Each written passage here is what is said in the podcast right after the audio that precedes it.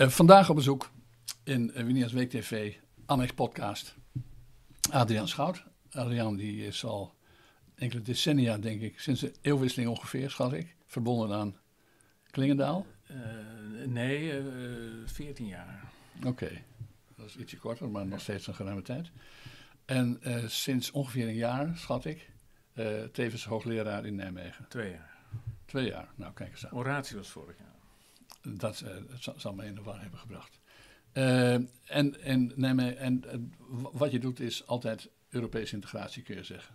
dus alles, de Europese eenwordingspogingen sinds de Tweede Wereldoorlog tot op de dag van heden. En soms kijk je ook vooruit, valt me wel eens op. Oké, okay, ja. Oh. oh, dat weet ik niet, maar ja, vast, ja. ja. en we spreken elkaar in de zomer van 2022. En uh, ik heb je niet zomaar gevraagd om, uh, om hier langs te komen, omdat ik denk dat het een moment is waarbij we. Uh, nou, er zijn veranderingen gaande. Hè, dat is, vaak is het zo, denk ik, maar dat zal ik je nog meteen aan jou vragen, dat nieuwe tijden worden bepaald door oorlogsomstandigheden. En dus na de oorlog dan blijkt de, de wereld veranderd te zijn en nieuwe verhoudingen te zijn. is dat eigenlijk nu zo'n moment? Of, of overdrijf ik dat? Ja, dat is natuurlijk op, op het moment zelf heel moeilijk te bepalen. Uh, wat, we, wat we nu zien. Kijk, uh, we, we, dachten eigenlijk altijd dat een, een oorlog de EU veel meer uh, bijeen zou brengen. Dat die, hè, net als in de Verenigde Staten, de, mhm. de de, de, de, de, Je bedoelt bij de Amerikaanse burgeroorlog dat gedaan heeft, bedoel je dat? Uh, ja, de oorlog tegen de, de, de Engelsen. Er zijn natuurlijk een aantal ja, ja, oorlogen de ontstaansoorlog van de Verenigde Staten. Uh, ja, uh, um, dat, dat, dat legt een hoop saamhorigheid op de, ja, de onderdelen. nou, dan krijg je nog een schuldenproblematiek, die moet ook gezamenlijk opgelost worden. De, de, dan ontstaat er veel. Een externe bedreiging is, is dat, dat, dat, dat is ook vaak gezegd over de EU. Hè, wacht maar tot er een externe uh, dreiging komt. In de zekere zin was dat ook de, de, de, de naoorlogsperiode, de, de, de Koude Oorlog die aanbrak. Ja, Europa, de Verenigde Staten wilden dat, dat Europa ook zou verenigen. Hè, dat ja. Europa als vrede- en veiligheidsproject, dat zat in de, in de Koude Oorlog. Uh, ja, het is wel heel belangrijk wat je nu zegt, omdat veel mensen denken dat de Europese eenwording, de Europese Unie zoals we nu kennen, een product is van een aantal wereldoorlogen. Maar er is veel meer voor te zeggen om te zeggen dat het product is van de Koude Oorlog. Is niet. Ja, ja dat, dat, de, de Europa moest opgebouwd worden. De Verenigde Staten die, uh, uh, en de Britten die waren natuurlijk bang voor het, het, het voortrollen van Stalin. Uh, Duitsland moest opgebouwd worden. Duitsland moest ingekapseld worden in een grotere structuur. Dus ja. dat, dat is de, de, de basis van de Europese integratie. Ja, maar, of nog een kleine aanvulling. Maar zeg vooral als je het niet mee eens bent. Uh, de Amerikanen hebben de Fransen geprest om het uh, in ieder geval uh, zodanig vol te houden met de Duitsers dat ze samen tegen Stalin hoe het, konden één, worden. zowel op militair gebied, afvragen de NAVO, als op economisch gebied. En daar hadden we dan wat er nu de Europese Unie heet. Ja, er waren veel meer belangen. De Fransen die, die, hadden ook wel, die, die keken ook met een schuin oog naar Duitsland op verschillende manieren. Uh, en de Duitsers wilden natuurlijk uh, zichzelf heruitvinden en herpakken. En daar hadden ze weer de Fransen voor nodig. Dus uh, dat duurde eigenlijk een hele tijd voordat. de beginjaren ging eigenlijk best snel, maar daarna kwam er de klad in. En het duurde eigenlijk tot, tot, tot Jacques Delors, 1985, 86, die, die ontwikkelingen daar, dat de interne markt echt ging leven. nou, uh, de, de, Europese droom was er eigenlijk een beetje uit. Toen kwam de interne markt, was heel erg populair. Uh, die discussie over ja, hoe kunnen we nou verder gaan met integratie, ja, dat was eigenlijk ook wel een. Uh, dat zag je ook in Nederland, 1991, hè, want het voorzitterschapverdrag van Maastricht. Europa moest verder. Het, het, het, was niet af, het moest uitgebouwd worden, sociale unie, politieke unie. Oh ja, ik, we moeten naar de oorlog. Hè? Je, je, je je slaat misschien een serieus element, moment over, namelijk de veronderstelde einde van de Koude Oorlog. dus je had in het midden van de jaren tachtig uh, inderdaad de, de, het idee van uh, de interne markt en, uh, en zo. Dat moet dan leiden tot, tot, tot economische eenwording. Daardoor stond ook wel een beetje het idee dat die ene munt daar is. Maar dat, dat alles heeft een heel ander decor gekregen toen eind jaren negentig. De muur viel, en de Sovjet-Unie uit elkaar viel. En dat waren de nieuwe bepalende omstandigheden. Zeg ik dat goed? Ja, zeker. zeker hè. De, de, de, ehm, we waren eerst zes, toen werden we twaalf, toen werden we vijftien. En toen kwam natuurlijk de grote klap met de uitbreiding naar Oost-Europa. En uh, toen werden we uiteindelijk uh, uh, 28. de Britten vielen eraf. Dus, en dat veranderde Europa. Maar de eenwording als zodanig, het, het idee van we zijn de Europese burgers. Uh, wanneer komt nou echt de solidariteit op gang? Uh, wanneer krijgen we nu een defensieunie? Hè? Dat ontbrak eigenlijk steeds. Mm -hmm. De landen wilden ook het budget klein houden. Iedereen wilde precies weten wat zit er in die begroting en wat halen we eruit. En, en uh, um, de, de, de, de, de, de, Europese civil society, hè? Dat ontbrak. En daar, was, daar werd vaak van gezegd, ja, wacht maar totdat we echt gewoon getest worden met druk van buiten. En nu zien we eigenlijk die druk van buiten. Hè. Nu, nu, nu vallen die Koude Oorlog blijkt helemaal niet achter de rug te zijn, in ieder geval niet zoals we gedacht hadden. Nee, nou van de Russen vallen Oekraïne binnen. En wat we eigenlijk zien is dat Oost-Europa, ja, gewoon de mensen die altijd gekeken heeft naar wat gebeurt er nou in Europa, die heeft wel gezien, er is iets aan de hand in Oost-Europa. Want ja, voor veel West-Europeanen, als ik het zo mag zeggen, viel Oost-Europa tegen. Hè? Ja, ze zouden zich moeten aanpassen uh, en dat duurde langer. En uh, ja, dat lukte niet zo erg in de ogen van de, de West-Europeanen. In het algemeen geldt er natuurlijk hè, dat vanaf 1989, de val van de muur en de val van de Sovjet-Unie, bestond het idee dat het Westen heeft overwonnen, de westerse ideeën van democratie en uh, kapitalisme, ruwweg gesproken, of liberale democratie. Uh, hebben overwonnen. En nu worden ze allemaal zoals wij. Dat was althans het idee van hier. Ja. Dat gold niet alleen voor Oost-Europa, zoals je nu net zegt, maar dat gold ook voor het verdere Oost-Europa, te weten de voormalige Sovjet-Unie, waarvan we ook dachten dat ze allemaal zouden worden zoals wij. Toch? Ja, nou, sterker zelfs Italië wilde bij de EU, omdat ze dan ook zoals de, hè, de echte uh, rijke, degelijke Noord-Europeanen zouden ja. worden. Hè, met het, uh, het, het, het, externe gezag wat, wat Italië zou dwingen om te hervormen, omdat ze het zelf niet konden. Ja. Dus die hervormingsgedachte zit, zit er altijd in. Maar nu zien we dus eigenlijk uh, sinds februari dit jaar dat Oost-Europa, die heeft toch echt een hele andere voet uh, in Europa. En ik zeg ook echt Europa, maar je kunt ook EU zeggen. Ja. Uh, uh, omdat die, die, die hechten bijvoorbeeld veel meer aan, de, aan defensie en aan de NATO en de Verenigde Staten. Ja. en we zien dat, dat Frankrijk en Duitsland, ja, dat zijn toch echt de wijfelkonten van Europa op dit moment. Maar je ziet dat die, dus heel, die partijen heel anders in deze ja. situatie met, met met, met Rusland staan. Ja, dus die, wat, wat vroeger eenwording heette, of integratie, begrippen die een beetje weggemoffeld worden tegenwoordig, en dat heet het samenwerking, maar het is natuurlijk wel degelijk een integratieproject. Nou ja, daar gaat mijn oratie over, dat ja. verschil. Nou ja, dat, uh, uh, ik, uh, je bedoelt het verschil in begrippen wat dat betreft. Ja, ja het is ja, ja. verschil tussen maar, maar, je, maar je, je, je weet ook wanneer het gangbaar is geworden in Den Haag en omstreken om het begrip samenwerking te introduceren. Was namelijk nadat in 2005 de Nederlanders uh, in grote meerderheid en met grote opkomst nee zeiden tegen de Europese grondwet. Toen heeft het ministerie van Buitenlandse Zaken is gewoon besloten om vanaf dat moment, en misschien waren ze al mee bezig, om in plaats van eenwording, want dat viel kan ik niet zo goed, of integratie, het begrip samenwerking te introduceren. Dus niet dat ze van plan waren om iets anders te gaan doen, maar om daar een ander label op te plakken. Zeg je dat goed? Ja, maar er zit ook een heel ander, ander, ander wereldbeeld uh, achter. Hè? Zeker, maar dat is dus misleidend eigenlijk. Als je gewoon wel uit bent, zoals het niet bij, uh, op, bij, bij, bij buitenlandse zaken, misschien op een Klingendaal, weet ik niet. Uh, uit bent op verdere integratie, maar je noemt dat samenwerking. Of niet? Dat is toch nou, een vals beeld, of niet? Nou ja, dit, dit, dit, woordspel, ik bedoel, iedereen die zich bezig houdt met Europa, die stuit altijd op, uh, op, op woordspelletjes. En, ja, maar die woorden en, hebben allemaal betekenis. Die hebben een, een, hele diepe betekenis. En ik geloof inderdaad dat Nederland uh, een groot voorstander is van samenwerking en niet stiekem uit is op integratie. Dat, dat geloof ik. Je zult natuurlijk wel een zekere, hè, je kunt naar de partijen kijken en dan zul je Volt en D66 wel meer op de hoek van integratie zien. GroenLinks, maar de, de, het, het, het Nederland uh, wil samenwerking. En mijn stelling is, dat is nog, moeten we nog eens goed doornemen, maar dat eigenlijk de meeste landen uiteindelijk Europese samenwerking willen, omdat de Europese integratie, dat, dat heeft natuurlijk ontzettend veel ja, implicaties voor, voor je, ja, betekent, nationale betekent dat je bevoegdheden bevoegdheden en, en geldstromen elders brengt, toch?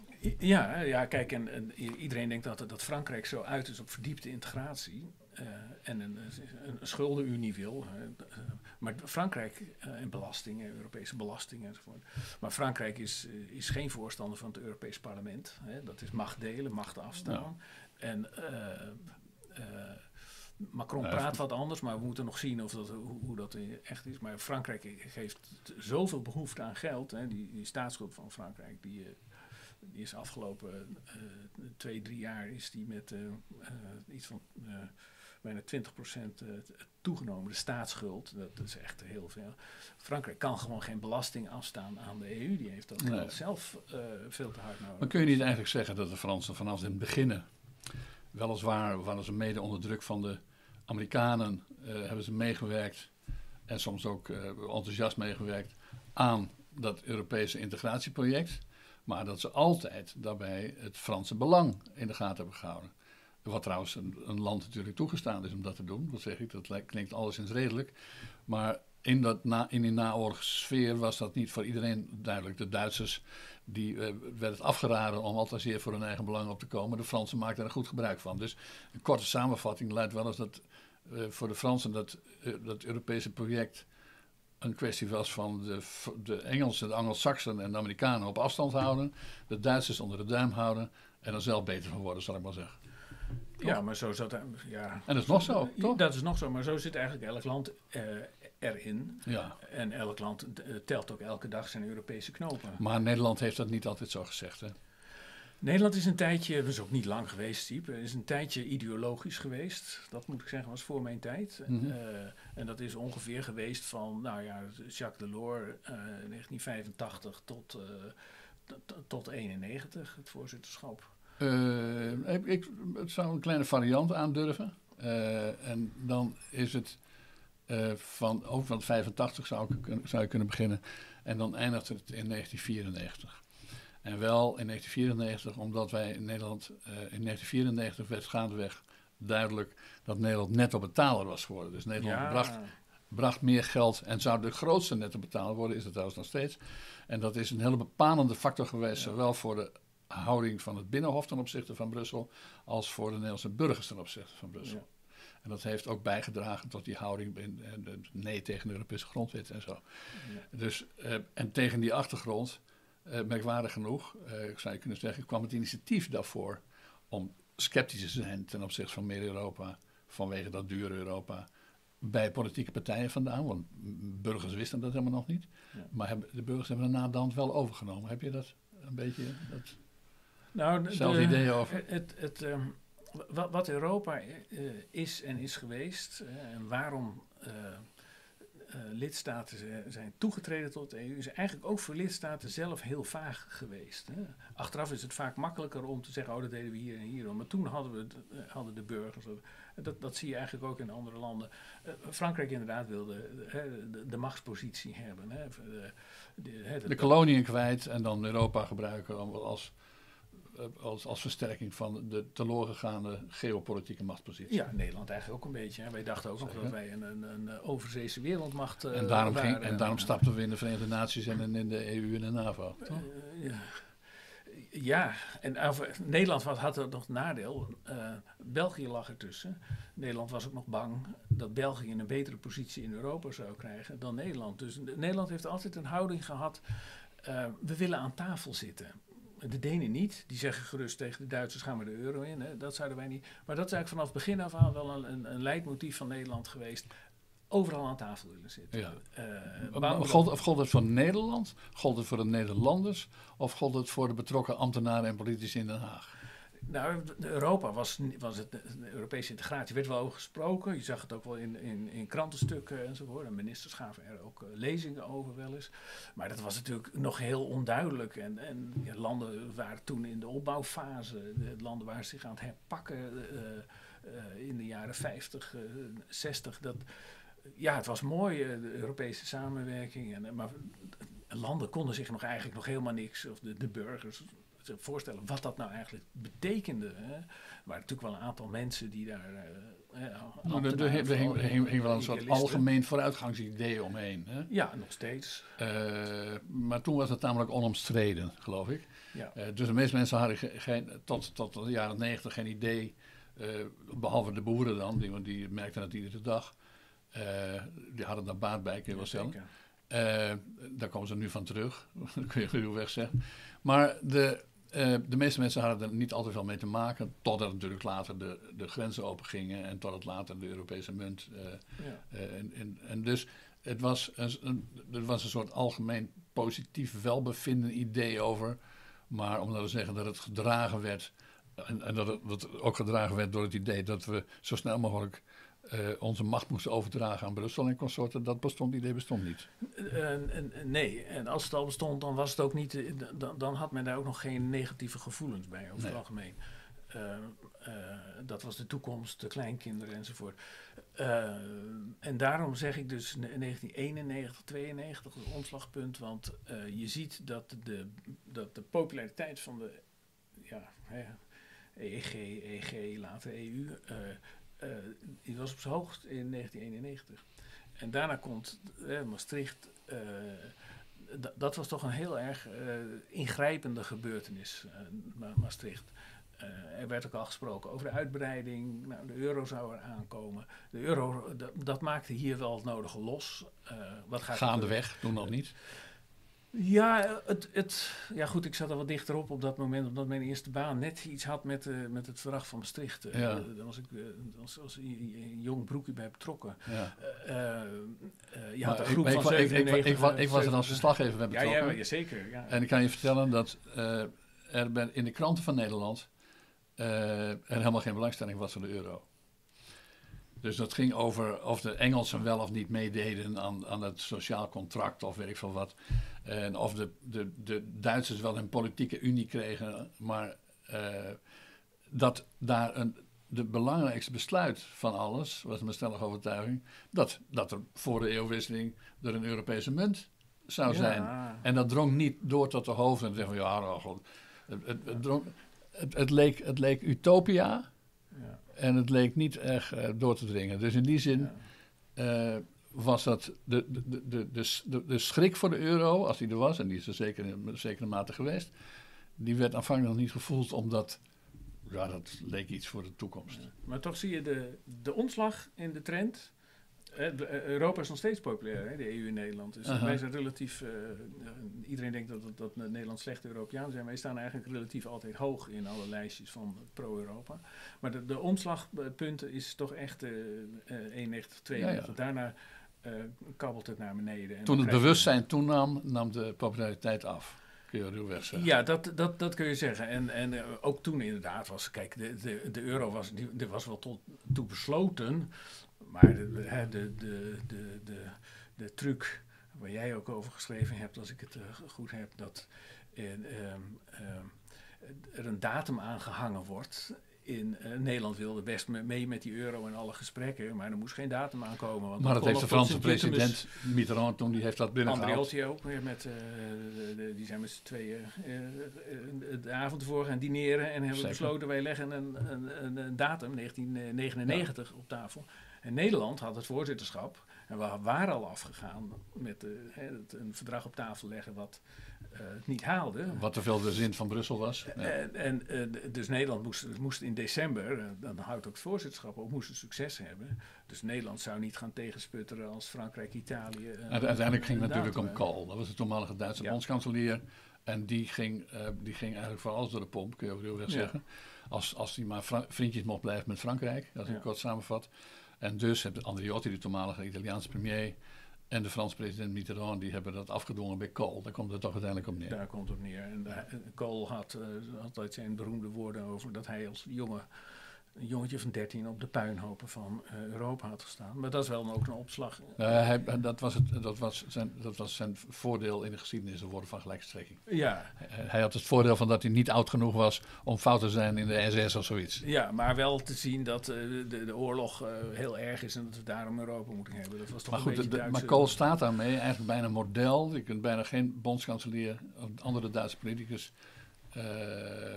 in de Duitse naoorlogsgeschiedenis aanwijzen die meer model staat voor de, de leidende Duitser die aardig wil zijn voor de Fransen. Ja, maar er is toen ook meteen veel veranderd, want de Denen en de Britten dat was toch, eh, eh, niet alleen de Denen, maar de Denen waren er uitgesproken in. Ja, die gingen dus niet mee in dat proces. De Britten, daar hebben we er wel lang over gedaan. Tony Blair, er is veel over gesproken. Zijn ook niet meegegaan in de euro. En Merkel heeft een hele andere koers gevaren dan Kool. Kool was nog... Uh, het, het, die zat dichter op de geschiedenis, Kool. Nou ja, ik, kan niet meer, ik kan niet veel met zo'n uitspraak. maar goed, als je het bedoelt van de, de, de, de oorlog, uh, ja. externe, ja, ja, dan, dan. Maar voor Merkel. Kool was, de kanselier, het was niet de enige, maar uitstekend kanselier van de nakriegstijd. Ja, zeker. Ja. En dat gold van Merkel al wat minder. Ja. Bovendien had Merkel met andere omstandigheden te maken, bijvoorbeeld met een Amerikaanse president die niet op dezelfde Amerikaanse presidentiële manier van de naoorlogse uh, die anders tegen Europa en anders tegen Duitsland aankeek. Dus het, en bovendien, uh, misschien zelfs een rol speelde in Duitsland zelf. Waren er intussen serieuze, misschien nu wat minder weer, maar een tijd lang serieuze uh, oppositionele bewegingen met een anti-Europese, of in ieder geval eurosceptische neiging. Ja, ik, ik, ik, ja maar we, we, hebben daarna de generatie gehad van probleemoplossers. Rutte ook, Merkel. Merkel heeft ook over Europa weinig uh, speeches gehouden. Pragmatisch. Echt pragmatisch, probleem oplossen. Dat was niet meer de, ideologie het, het, van het federalisme, wat er, wat er eerder in Duitsland... Nee, Rutte die maakt daar zelfs een, een statement van. Hè. Visie, dat is iets voor iemand die naar de oogarts moet. Ja. Ja. Ja, ja, Wat een beetje cynisch is, maar toch ja, ik denk ook geen recht doet aan, uh, aan Rutte zijn, zijn, uh, zijn visies overigens. Maar, uh, nee, maar dat kan, een, dat kan een politieke marketing tool zijn om te zeggen dat je geen visie moet hebben. Maar ik denk dat jij naar de parallel, want er was een Kamerdebat over het verdrag van Maastricht.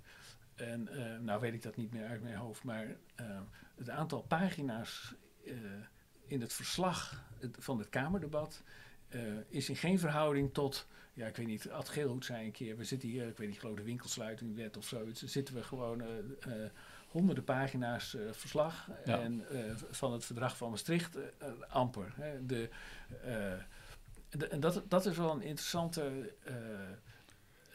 Grote dingen worden met een hamerslag afgehandeld en dingen die pennywise pound foolish, dingen met, die gaan over bedragen die mensen kunnen volgen, hebben we het lang over. Nou, we vinden het, het uh, dat klinkt misschien een beetje alsof het bewust gebeurt, maar er zit een, zeer sterke onderbewuste component in. Hè. Waarom gaan lidstaten in Europa? En waarom zijn we daarin meegegaan? Welke keuzes hebben we gemaakt? Uh, daar is vrij weinig, ik zou maar zeggen, scenario-achtige ontwikkeling geweest. Wat kan er gaan gebeuren? Het was goed. Dat zien we nu nog steeds. Uh, de vergroeningsagenda van Frans Timmermans, waar ik veel sympathie voor heb. Uh, maar je moet wel vragen, uh, wat gaat dat kosten? Wie gaat dat betalen? Ja. Want dat is natuurlijk wel een beetje, dat zien we vaker in Europa. Het is allemaal heel erg ambitieus, maar de consequenties voor uh, de, de, de, institutionele machtsverhouding, wat, wat vraag je van de commissie? Wie gaat toezien? Mag ik even, even terug naar de oorsprong van dat? Want dat weet niet iedereen meer. maar dat heet dan de vergroeningsagenda van Frans Timmermans. Maar het begon bij de vorige Europese parlementsverkiezingen. Waarbij in Duitsland de Groenen wonnen en de partij van Merkel verloor. Merkel die is altijd heel gevoelig geweest voor winst van de Groenen. Die zelf, uh, dat, was, dat zag ze als de belangrijkste opponent ongeveer. Toen heeft zij besloten dat de klimaatagenda uh, dat dat haar belangrijkste tool in Europese opzicht zou worden. Dus toen Ursula van der Leyen, de nieuwe voorzitter van de, uh, Europese Commissie ging worden, kreeg hij van Merkel de opdracht mee om die, wat maar zeggen, vergroeningsagenda tot uh, topic te maken in, uh, in Brussel. En Frans Timmermans kreeg de opdracht om dat uit te voeren. Dat zijn de verhoudingen naar mijn idee. Ja, dat, dat gaat ook wel uh, nog, nog een heel stuk verder uh, terug. We hebben natuurlijk allemaal uh, hele ambitieuze vergroeningsdoelstellingen gehad. Hè. Ook uitwerking van internationale verdragen als Kyoto en zo. Mm. Maar ik, de, ik, denk dat er voor Merkel ook achter heeft gezeten. En ook voor heel veel in het bedrijfsleven. prima als we dat op Europees niveau doen als er maar een level playing field is. En dat is, het, dat is de gedachte van de EU geweest. Level playing field. Dat je, dat je geen valse concurrentie krijgt. Nee, en dan... Dat je, dat je iets doet wat geld kost, maar omdat het andere ook geld kost, dan is er niks aan de hand. Precies, je kunt het doorberekenen enzovoort. Dus die level playing field, ehm, eh, die is heilig geweest voor Nederland. Uh, nou ja, dat was, een van, dat, dat, was, dat was een hele naoorlogse periode natuurlijk dominant. Wij moesten vooral niet duurder zijn dan het belendende Duitsland. Ja, dus vandaar dat de lonen moesten laag worden gehouden. Dat, die, hele, die hele gedachte uh, dat wij een, uh, nou in feite toch een beetje goedkoopte land dienen te zijn in vergelijking met de concurrentie. Ja, maar het probleem van die level playing field is dat je op een gegeven moment wel moet gaan nadenken: wat is de kwaliteit van die level playing field? En we hebben eigenlijk altijd maar vrij plat gesproken over de level playing field. Ja, uh, in de jaren, toen in de, populaire jaren van Jacques Delors ging het over minimumharmonisatie. Maar inmiddels gaat het over een maximumharmonisatie. Het is eh, veel makkelijker om harmonisatie op die level playing field uh, omhoog te krijgen. dan om dat naar beneden te krijgen. Mhm. En dat is een, een, een, zo zitten in Europese integratie. We moeten er veel beter over nadenken. We zullen er ook Hmm. veel meer debat over moeten hebben. En dat is misschien de opmerking die ik wilde maken toen je zei eurokritisch. D- dit lijken eurokritische verhalen, maar dit gaat over het beleid wat we ook in Nederland eh, Mhm. hebben en wat we in Europa hebben. Ja, dan krijg je discussies over wie gaat het betalen. Is het geld goed besteed? Eh, moet de begroting Dat zijn toch ook omlaag? vanzelfsprekend. Dat is in Nederland tot, tot midden van de jaren negentig of daaromtrent werden we niet geacht het daarover te hebben. Want dan was je, Euro- dan was je niet eh, toegewijd Europeaan of zo. Hè, we hebben nog gehad dat Hans van Mierlo minister van Buitenlandse Zaken werd in 1994. En dat hij zei dat Nederland zich vanaf nu eh, zou gaan in de Frans-Duitse oksel zou gaan ophouden. Wat op zich een vrij, niet alleen een vrij onsmakelijk idee is, maar ook een, bij, een tamelijk onverstandig idee. Hoewel, het lijkt verdomd veel, zou ik willen zeggen, op waar we nu anno 2022 in balans zijn. Namelijk als je kijkt naar het regeerakkoord, coalitieakkoord. Als je kijkt naar hoe Mark Rutte nu optreedt in Brussel, dan zijn wij weer terug bij Hans van Mierlo. We houden ons op in de Frans-Duitse oksel. Dan ben je dus eigenlijk niks. Dan laat je door, in het krachtenveld van Berlijn en Parijs bepalen wat jouw standpunt is. Eh, Vat ik dat aardig samen? Ehm, ja, eh, ik heb er net het in een van de tijdschrift deze week een, een stuk over precies over dit thema. Eh, Je bedoelt in Elsevier Weekblad, EW tegenwoordig. ja, ik maak geen eh, reclame voor Nee, maar ik wel, waarom niet? Dat, eh, Eh, ja, dat, dat, dat, dat is. eh, eh, dat- dat, vind ik een, een, eh, een, een, zorgelijke on- on- ontwikkeling. Eh, we zullen toch elke keer zelf moeten bepalen waar we staan. En nogmaals, dat, ik vind het vervelend als dat eurokritisch genoemd wordt. Eh, in Nederland, als je iets, iets zegt over, nou, ik wil bijvoorbeeld dat de Raad van State meer macht krijgt of zoiets, of er moet een, eh, een, een constitutioneel hof komen, want dat hebben we niet, dan ben je ook niet Nederland kritisch. Hè? En dat, dat is, eh, we zullen gewoon heel goed moeten kijken. Juist omdat we ook uit de geschiedenis kunnen leren dat, dat, dat de trends, die hebben we toch beter in de gaten moeten hebben. We hadden keuzes hadden we veel beter eh, in, in kaart moeten, moeten, moeten brengen. Nu lezen we allemaal eh, stukken over gratis geld in Europa. Hè? Ja. Dat, kennelijk Maar is goed, maar- nog even, nog even op dat, datzelfde punt je, waar je dan- artikel ook ja. over ging. We hebben natuurlijk in de Rutte-jaren, en die, dat zijn inmiddels een, bijna twaalf in getal, hebben we meegemaakt. eh, wat ik wel samenvat, en dat ontleen ik dan aan Geert Wilders en aan Alexander Pechtold.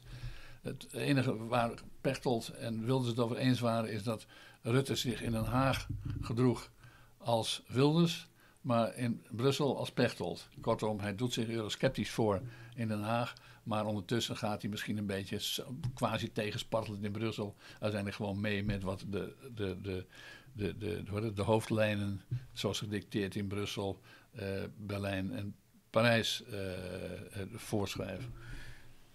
Ja, ik weet niet of Maar, je maar, weet dat maar, ik... maar zelfs dat doet hij niet meer. Maar oké, sorry, ik ja. weet niet of jij weet dat ik geloof ik in 2017, want dit wordt vaak gezegd dat het, eh, Ruppel, eh, Rutte een Januskop heeft. In, Mhm. in, eh, er zijn ook mensen die maken er bijna een carrière van door te zeggen over, praten over het Hazeldonk-effect. Dat zodra politici bij Hazeldonk de grens overgaan, dan praten ze opeens anders.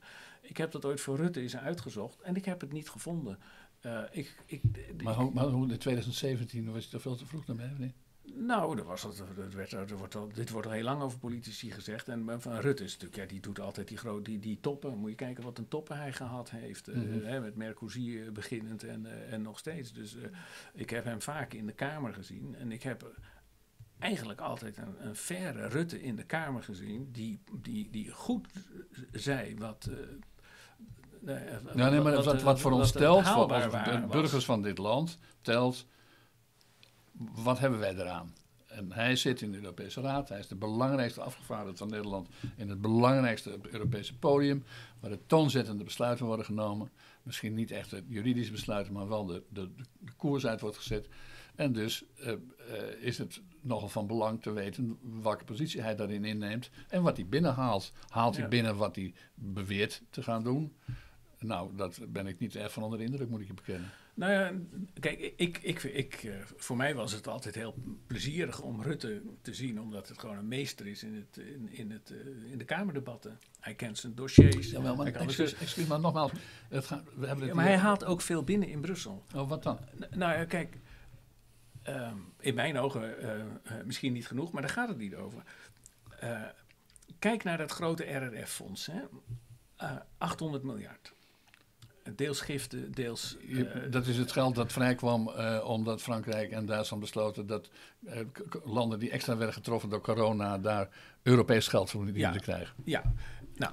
Dat Twee was jaar geleden overeengekomen. Dat was natuurlijk voor Nederland was dat een, een verschrikkelijke situatie. Want kijk ook naar wat eruit is gekomen. Nederland moet daar enorm Misschien moet ik erbij vertellen. Bovendien, dit werd mede gefinancierd met wat eurobonds worden genoemd. Dus laten we zeggen Europese staatsleningen. Ja, nou dat, nou, daar heeft... Wilden we niet. Nee, ja. Merkel wilde het eerst nee, ook niet. Daar, dat is interessant. De details die moet ik even weer opzoeken in mijn hoofd. Maar daar lag dus een motie, geen euro-obligaties. En zoals het er nu is gekomen, zijn het ook strikt genomen juridisch geen euro-obligaties. En je ziet dat Rutte dus in Brussel heel erg veel moeite gedaan heeft om die vorm van de lening, dat dat gaat dus niet via euro-obligaties die gedekt zijn door de lidstaten, maar die worden dus gedekt door het, de Europese begroting. We moeten nog maar zien of dat lukt. -hmm.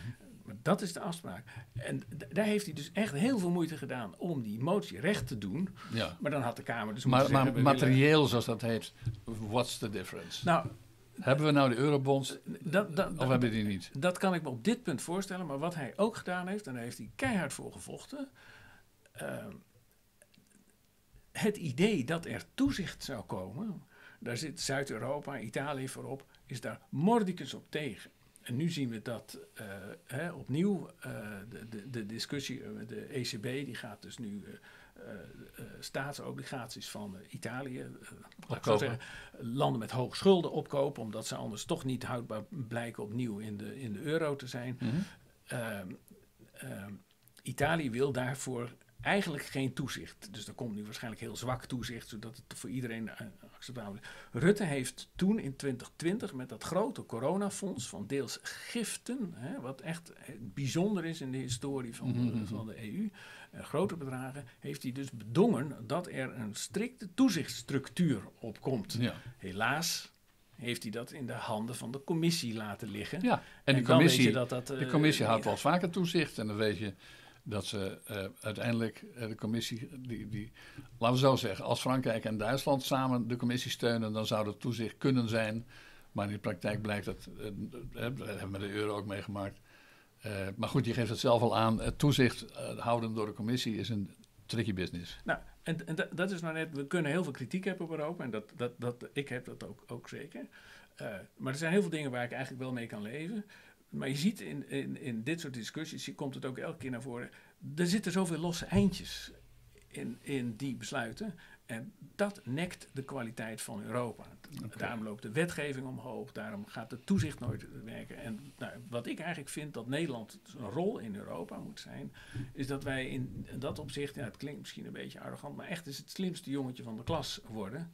We dachten altijd dat we Maar, op de maar, die- commissie maar, maar dat is precies het omgekeerde nu gaande. Want als je slimste jongens in de klas moet zijn, dan moet je ook bereid zijn om aan de zijkant te staan. Niet voortdurend de behoefte te hebben om koploper te zijn. Of vooral je verantwoordelijkheid nemen, zoals er tegenwoordig van die begrippen in zijn.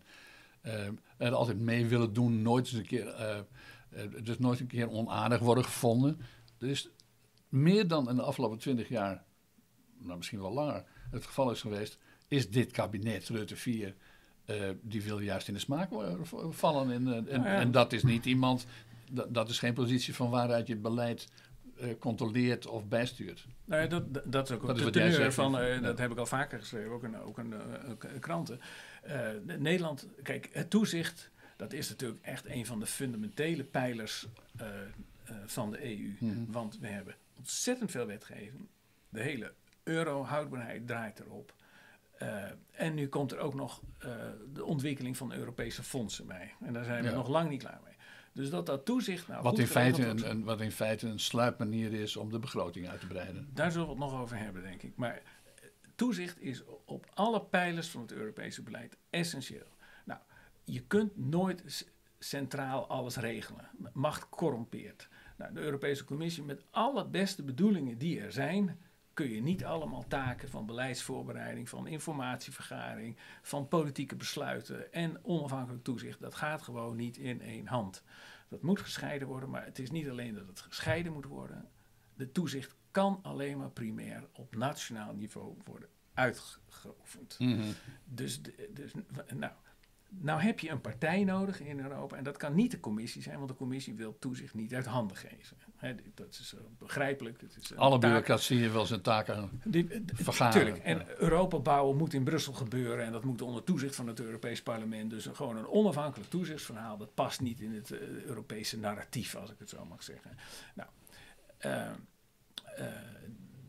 je moet de toezicht opdwingen aan de lidstaten. Nou, van de commissie kun je die uitwerking daarvan, lees mijn oratie, uh, zou ik zeggen, want uh, dat gaat hierover, uh, kun je dat, dat niet verwachten. Maar we weten van sommige sectoren die, waar toezicht wel geregeld is en die ook goed functioneren in Europa, hoe het werkt. En die lessen moeten we trekken.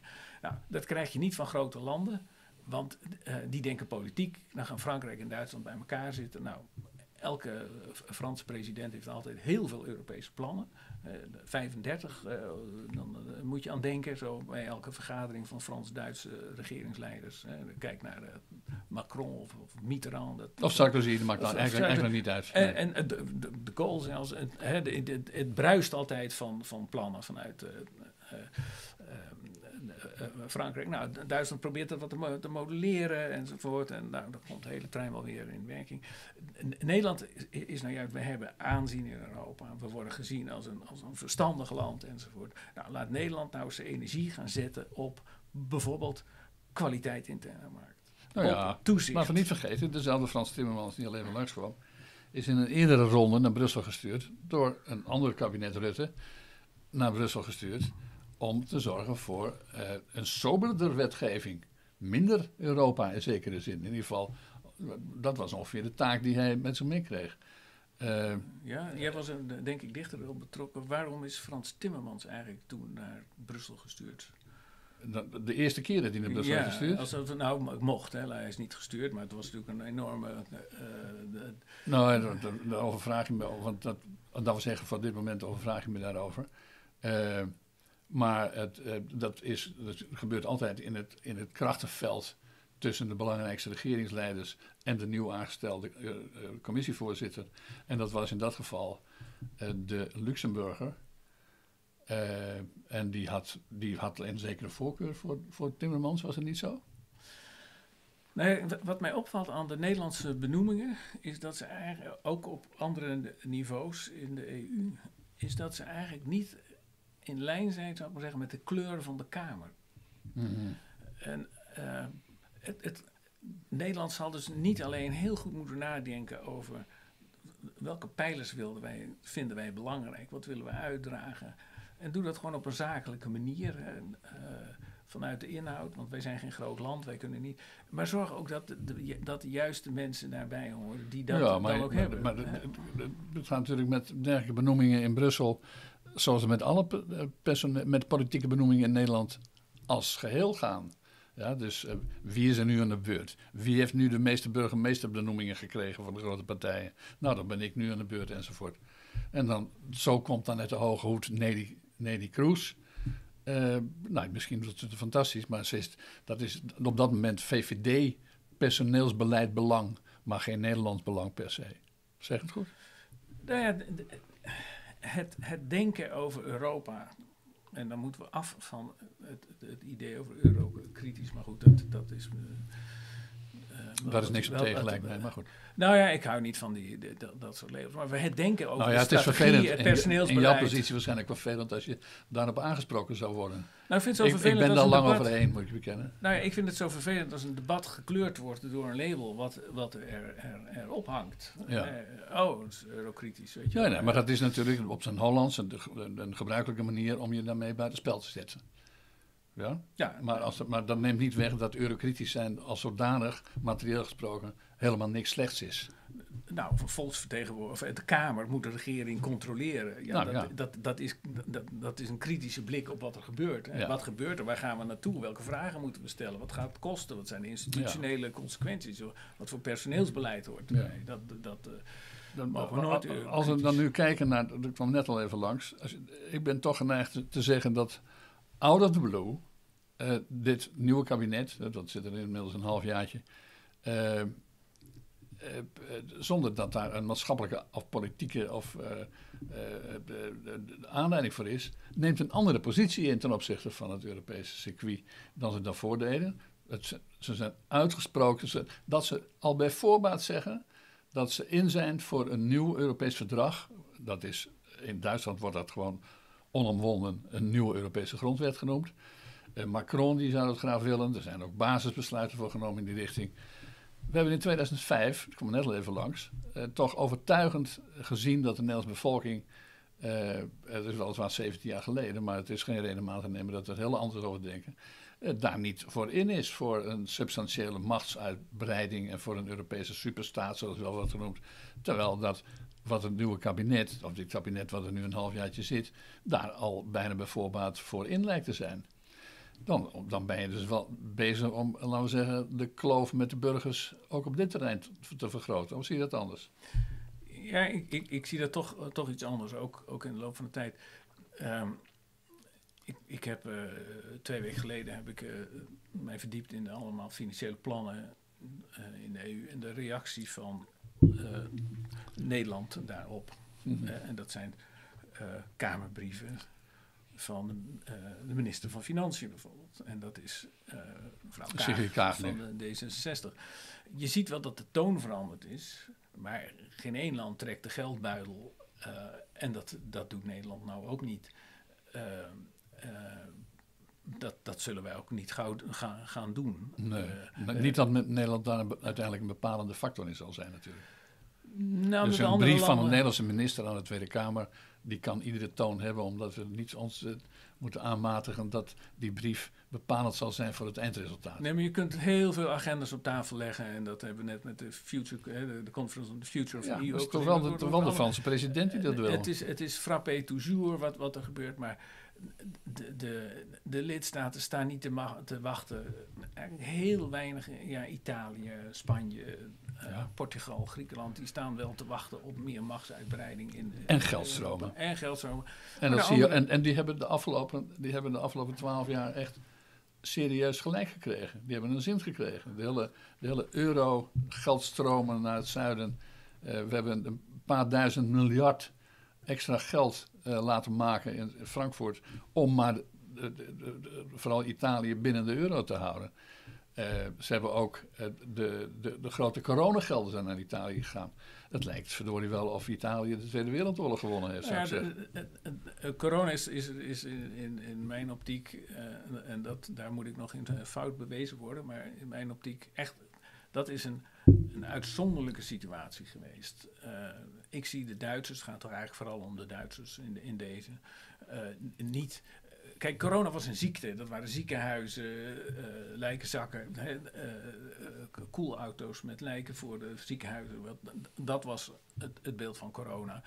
Ehm, daar is heel moeilijk ehm, eh, niet solidair te zijn. En dat is de kaart die gespeeld is. En, eh, Jawel, maar laten we niet vergeten dat, dat nog een keer daarvoor gebeuren. was de ECB is, is, is de ECB is nu met zijn eh, tweede dat- ronde bezig. Hè? is nu met zijn twee, gaat nu met zijn tweede ronde beginnen. Het is, het is gevaarlijk spel wat daar gebeurt in de ECB. ja, lijkt me en ik ben ook heel benieuwd hoe dat in Duitsland gaat vallen. Uh, want als je, nou ja, we moeten het niet te technisch maken, maar als je de sta staatsschuld in Italië op gaat kopen om daar de prijs te drukken.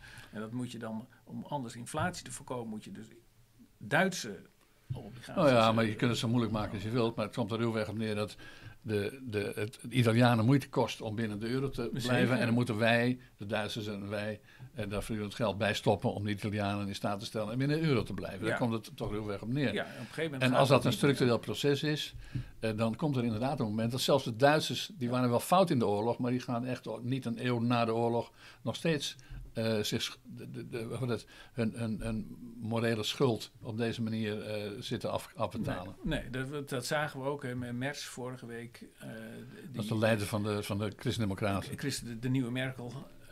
maar, een, maar een ander soort Merkel? Een anders, nu, nu, nu die ah, in de oppositieleider is. die heeft zich toch echt gewoon keihard uitgesproken. Er gaat niet... We, we, gaan geen overdrachtsunie okay. creëren. En maar goed, hij regeert niet. Hij regeert niet, hè? Nee, maar dit is een proces wat we in Duitsland toch al wel lang ja, zonder twijfel. Uh, uh, en, en dat is natuurlijk... Uh, kijk, met de ECB, dat, dat, daar is iets, iets, iets echt, echt fout gegaan in de, in de zin dat, dat de ECB... Maar goed, het was heel goed dat de ECB die 3000, die, steunde. Die, 3000 miljard, die staan er wel. Dat geld is gewoon, nou ja, het soort van geld. Toezichtsiep. Ja, ja de ECB had, had, had best uh, in die vorige eurocrisis kunnen zeggen: wij gaan dit doen en we doen het om Italië binnen de euro te houden. Dat, ja. Ze hadden eigenlijk allemaal andere officiële redenen daarvoor. Maar we eisen dan wel dat Italië ook maatregelen neemt. En dat is natuurlijk eigenlijk schrikbarend. Dat de goede jaren die de ECB gecreëerd heeft door zo mm het geld te scheppen, dat die in, in, in Duitsland bijvoorbeeld, vooral Nederland, ja. hebben hervormd. We hebben de begroting terug. Maar geldt hier niet hetzelfde als... In Italië is dat niet. Geldt niet hetzelfde wat we eerder besproken voor de Oost-Europeanen? De, verwachting bestond dat de Russen zouden uh, West-Europees worden. En de, uh, de, de Polen en Hongaren zouden West-Europees worden en democratisch. En de corruptie zou voorbij zijn. En, we en Italianen zouden ook West-Europees worden. Nou, dat, dat is, blijkt allemaal wensdenken te zijn. Of zie ik dat verkeerd? Nou ja, ik, ik ben institutioneel een econoom van huis uit. En instituties veranderen je heel moeilijk. En nee. En je ziet dus ook. En tradities, en tradities zijn ook hardnekkiger. Ja, en je ziet dus ook, en ik heb dat ook wel vaker gezegd, je ziet dus ook dat Rutte eigenlijk in de lijn van Drees zit. Hè, een wijfelende Europeaan moet het allemaal, al die katholieken. Ja. Uh, de sceptischer dan, dan, dan, dan Lubbers bijvoorbeeld. Hoewel hij er misschien ook Ja, maar Lubbers, dat is nou net het prototype van de, de, de regeringsleiders van de goede jaren Delors. Hè. Dat, ja, dat, uh, uh, de Gaulle en Macron. Je kunt gewoon speeches naast elkaar leggen. En de, de, de, de, de, Alle Franse presidenten van na de oorlog houden het Franse belang in de Europese Unie op, op, op, hun eigen manier. Ja, het gaat over Europese soevereiniteit, want dan kunnen ze zelf een grote rol spelen. Hè? Het is natuurlijk een beetje een moeilijke term, Europese soevereiniteit, er zit een paradox in. Ja. Uh, uh, dus die, die landen veranderen je niet zomaar. En dat is ook landen die goed zijn in hervormen, die blijven maar dat is, ook wel maar, goed Maar dat is ondertussen een ernstig handicap bij al die mensen, waaronder mevrouw Kaag en anderen die denken dat er een nieuwe entiteit, een Europese utopie ontstaat. Waarin we met z'n allen ons, uh, schouder aan schouder elkaar iedere dag in de armen vallen van nooit meer oorlog.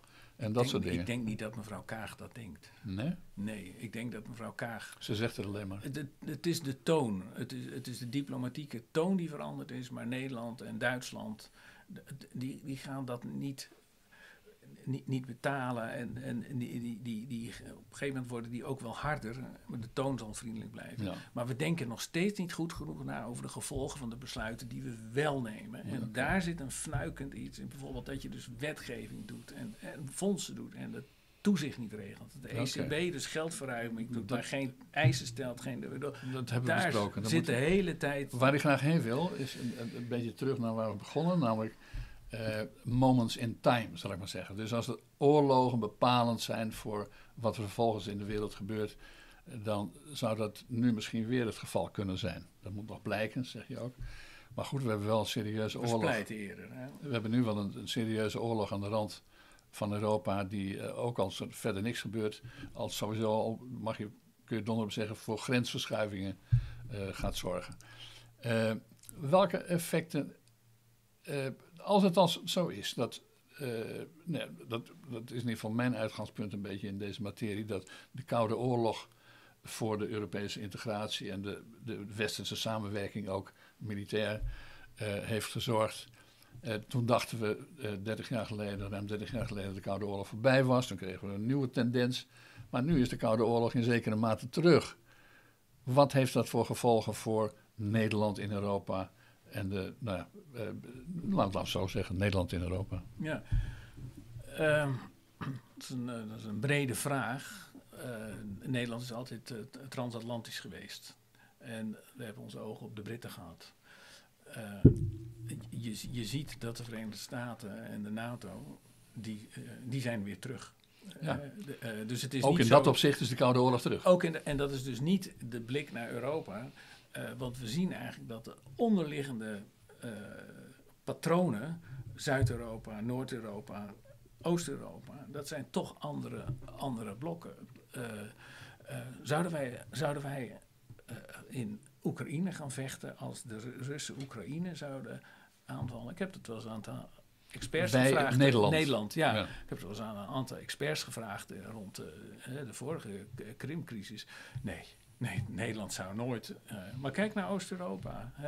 Die, die putten zich uit, crowdfundacties. Uh, om, uh, dat, is, dat, is, dat is hun oorlog. Die zouden het liefst ons meenemen in hun oorlog tegen de Russen. Ja, die, die staan. En die, nou ja, Hongaren misschien nog weer niet, maar toch. Ja, nou ja, je hebt daar ook wel verschillen, maar je, je, je, ziet dus die, die, die, die beleving van de huidige tijd.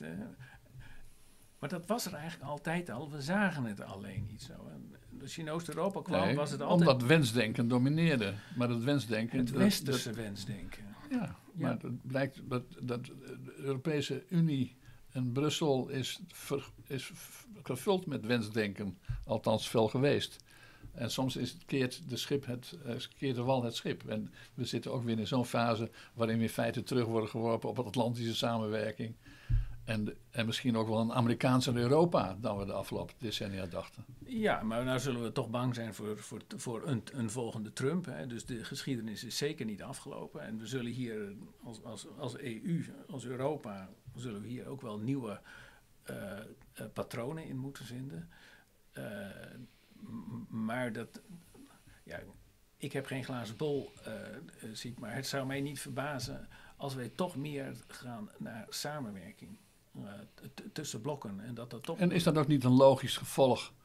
Maar ik bedoel, ook samenwerking in een Europese context, boeien je ook, neem ik aan. Is dat, ja, is dat, is dat niet een logisch gevolg van het feit dat je zo'n zo grote club maakt? Als je de, de Balkan erbij, misschien Oekraïne erbij, en dat gaat om zoveel landen die kun je wel bij elkaar houden op basis van samenwerking, maar niet op basis van machtsoverdracht en een centrale regering in Brussel, toch? Nou, dat, dat, dat, dat speelt zeker mee, die diversiteit. maar wat je ook hebt is uh, schaalfactoren. Een bedrijf wat groter wordt, zal altijd moeten decentraliseren. Ja. En wat de EU uh, een handje van heeft, is steeds denken in het, het centraliseren van macht. Het, het, taken van de Europese Commissie. Het hele subsidiariteitsbegrip is gericht op wat kan de EU efficiënter dan de lidstaten? Ja. Nou, het antwoord daarop is, is bijna niet veel. Niet iedereen bekent dat begrip, maar in ieder geval komt er heel erg op neer. Dat is uh, zowel ook een beetje aan het CDA-achtige, het conventionele denken ontleend. Hè, dus dat je uh, de macht uh, vooral op het laagste niveau moet laten uitoefenen. En alleen als het efficiënter is op een hoger niveau. Daar komt het neer, toch? Ja, maar het, het wordt in de EU vaak gezien als een hiërarchisch principe. ten eerste het is scheiden van laag en hoog. Maar ten tweede is het ook de verwoording wat je efficiënter op EU-niveau kan doen. Nou, dat is nog maar de vraag, wat kun je nou efficiënter op Europees niveau doen? Want allemaal verschillende lidstaten, verschillende welvaartsfuncties. En naarmate het meer zijn, is dat probleem problematisch. Dus grote organisaties moeten altijd uh, decentraliseren. Dat zie je ook. Hè. Gewoon de informatie. Er was een Poolse minister die zei tegen mij: Ja, maar de commissie moet ons ook wel vertellen wat we moeten doen. Het ging over economisch beleid. Want uh, dat, wij, dat weten wij zelf niet. Maar ja. in Brussel kunnen ze natuurlijk die, niet de informatie hebben die ze in Polen ook niet hebben. Maar in Polen moeten de voorkeuren bepaald worden. Daar moeten belangen worden afgewogen. Daar moet het uitgevoerd worden. Daar moet toezicht gehouden worden. Hè. Dat, dat, dat kan je natuurlijk nooit vanuit Brussel doen. Er is geen enkele computer waar je zoveel informatie kan... M- mogen we een, een, een klein, kleine poging tot afronding wagen? En dat zou kunnen gaan in de richting van... Het kan wel zijn dat er meer bevoegdheden en macht en geldstromen in de Europese... in de richting van Brussel gemakshalve eh, gaan. Maar omdat tegelijkertijd die Europese Unie aan het uitbreiden is... is het maar de vraag of dat allemaal dezelfde dominante bevoegdheden zijn... die mensen daar in het verleden bij bedachten. Zeg u het goed of is het voorzichtig? Nou, ik, ik, ik, ik vermoed eigenlijk dat jij net, net iets anders wil zeggen. Maar ehm, we moeten niet meer zo naïef zijn als we in het verleden zijn geweest met de stappen over de samenwerking en de vormgeving van de samenwerking. Want dat is wel degelijk Europees en niet zomaar informeel, intergouvernementeel. Het gaat echt over samenwerking, alleen op andere eh, ehm, snelheden, als ik het zo mag zeggen. En, en dat, moeten we veel beter doordenken in plaats van een beetje de appel, gratis appeltaart ideeën die we in Europa hebben. Van nou, Europa doet het wel en dan is het gratis. En, en eh, Ja, ja. eh, dat... dat eh, En, en, als je, en, en als je daar niet mee eens bent, dan ben je een populist en zo. Ja, ja, nee, dat, dat, van, dat soort, van dat soort simplismes moeten we, moeten we af. Dat is, we, we, we, moeten, we hebben Europa keihard nodig voor alle grote Maar goed, dat is helaas wel het antwoord van de Timmermans en, en al die andere mensen die in Brussel en soms in Straatsburg rond- rondlopen. Als je niet voor meer Europa blanche bent, dan ben je een populist, toch? Helaas. Ik, ik, ik, ik- dat wordt mij wel eens verweten, ja. Ja. ja. ja. Nou, we hebben net gehoord dat er geen enkele aanleiding voor is. Ik dank je wel.